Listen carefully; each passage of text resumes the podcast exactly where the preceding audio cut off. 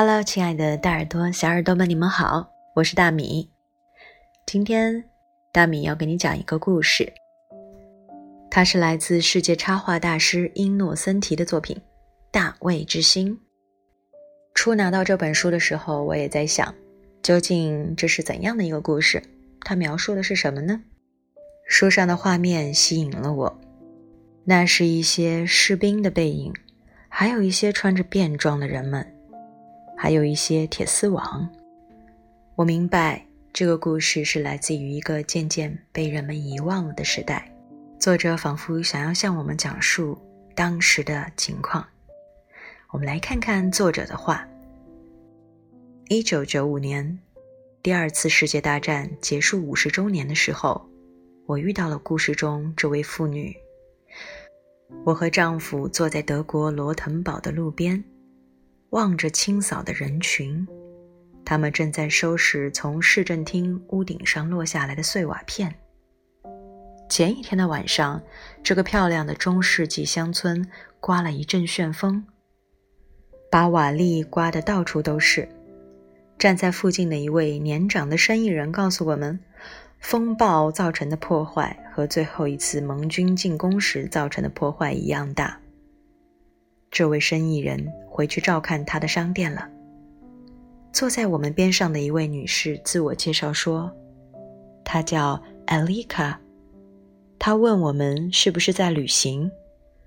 当我告诉她我们曾在耶路撒冷学习了两个星期时，她带着渴望的语气说：“她一直都想去耶路撒冷看看，只是付不起旅行的费用。”我注意到他戴的金项链上挂着一颗大卫之星，于是我说：“我们在以色列的时候，曾经开车去过奥地利，参观过毛斯奥森集中营。”艾丽卡对我说：“她有一次已经走到达豪集中营的门口，却不忍心走进去。”接着，他对我说起他的故事。从一九三三年到一九四五年，有六百万犹太人失去了生命，许多人被枪杀，许多人被饿死，还有许多人是在焚化炉里被烧死，或是在毒气室里被毒死。可是我活了下来。我出生于一九四四年的某一天，我不知道自己的生日。我不知道自己出生时的名字，我不知道自己出生在哪一座城市，哪一个乡村。我不知道自己有没有兄弟姐妹。我只知道当时我只有几个月大，我是大屠杀的幸存者。我常常想象我的家庭生活，我们一起共度的最后几个星期。我想象我的父亲、母亲所拥有的一切都被剥夺，他们被迫离开家门，迁移到犹太人聚居区。后来，也许是我们接到了离开犹太人聚居区的命令，我父母肯定是急迫的想要离开城里这个被铁丝网围起来的地方，这座被迫来到的城市。逃离伤寒、过度拥挤、肮脏和饥饿。可是接下来，他们知道要去哪里吗？他们是不是听说要去一个更好的地方定居？要去一个有食物和工作的地方？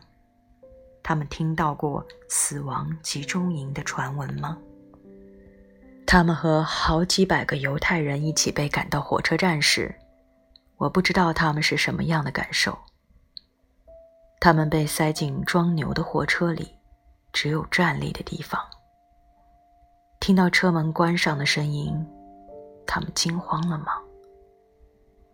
火车穿过一个又一个村庄，但田园风光肯定已经感动不了恐惧的人们了。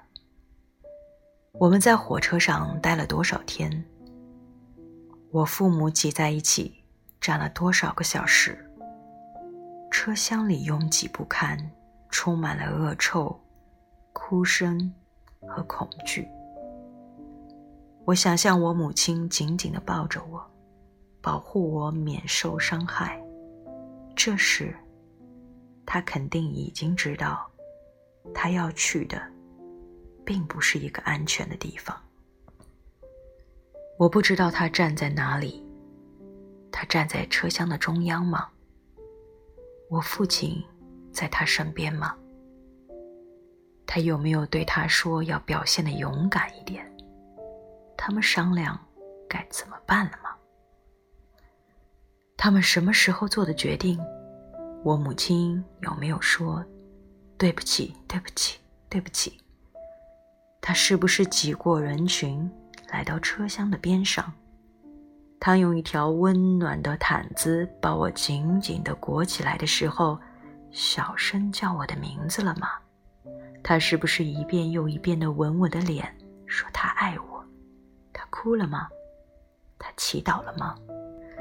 当火车减速穿过一个村庄的时候，我母亲肯定抬头看着靠近车顶的那个窗口，他肯定和我父亲一起用力扒开挡住窗口的铁丝网，他肯定把我举过头顶，朝向昏暗的光线。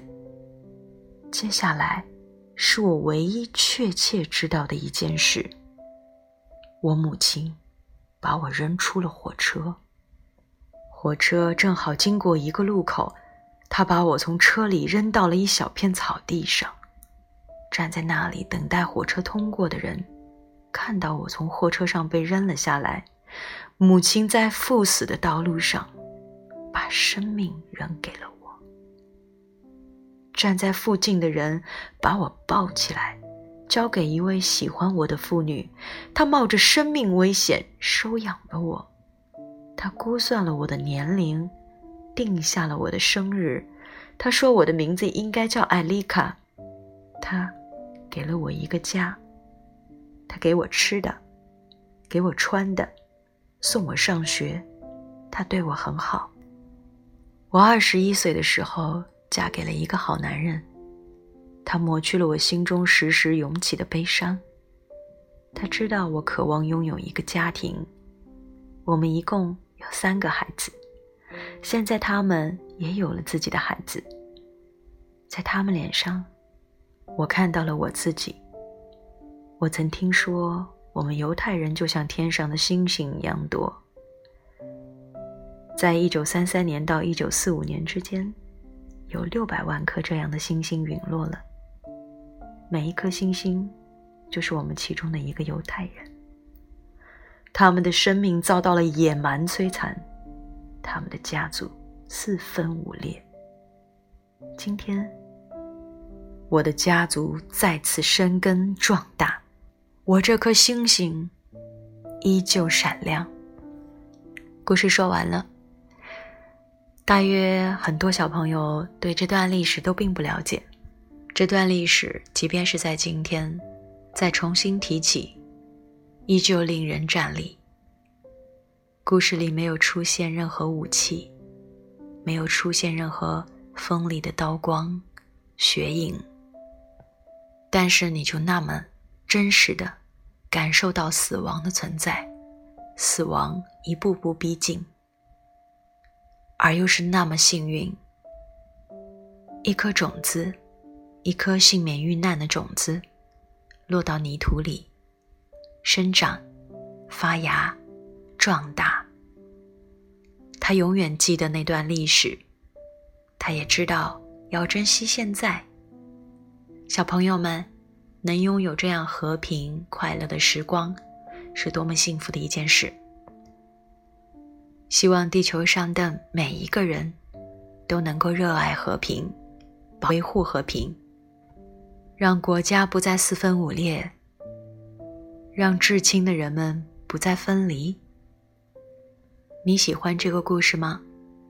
也许你害怕，越害怕失去，就应该越懂得珍惜。我们的故事说完了，好，我们来听一段轻松的音乐吧。